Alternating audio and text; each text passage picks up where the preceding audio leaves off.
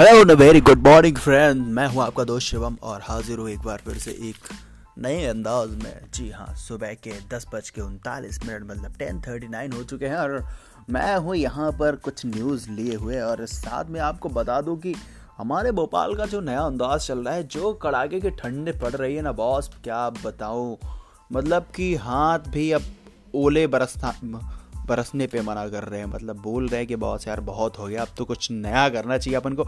अब तो ऐसा है कि चद्दर तान के सो जाओ, एक गाना भी ऐसा ही, इसी के साथ मिलते हैं एक नए गाने के बाद।